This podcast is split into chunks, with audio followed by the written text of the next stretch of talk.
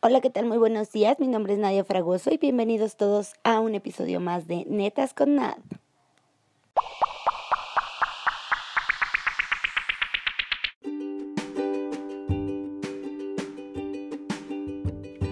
Y bueno, como ya todos sabemos, el regreso a clases cada vez está más cerca.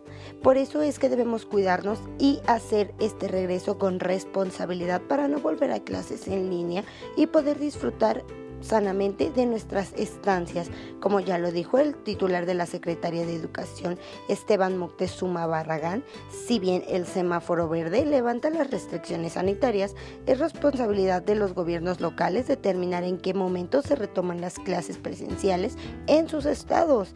También puntualizó que la CEP es una dependencia normativa e indicó que quienes operan los sistemas educativos son la gobernadora y los gobernadores de estados a través de sus áreas educativas.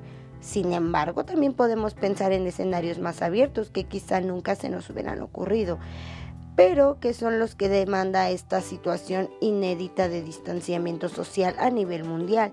Quizás podemos dejar de lado por esta ocasión planes y programas y dedicarnos a lo que más importa, el bienestar de todos, sentir que la escuela es un espacio seguro, un refugio, un lugar en el que, en el que encuentro un nuevo comienzo. El mejor regreso a clases es responsabilidad de todos, de los profesores, sin duda, pero también de los directivos, las autoridades educativas, estatales, en todos los niveles, las autoridades federales, los padres de familia, los estudiantes, el personal de apoyo y de instancia de la escuela y la comunidad educativa que rodea la escuela. Cada uno tiene que hacer su parte con responsabilidad, los profesores también, por lo cual mencionan que los profesores deben de estar vacunados para poder empezar a impartir las clases. Los alumnos de igual manera usando también cubrebocas solamente por algún eh, problema que se pueda presentar. Pero bueno, espero que se puedan seguir todas las indicaciones que han eh, levantado la SEP y también por responsabilidad y cuidarnos para no volver a caer en esta pandemia.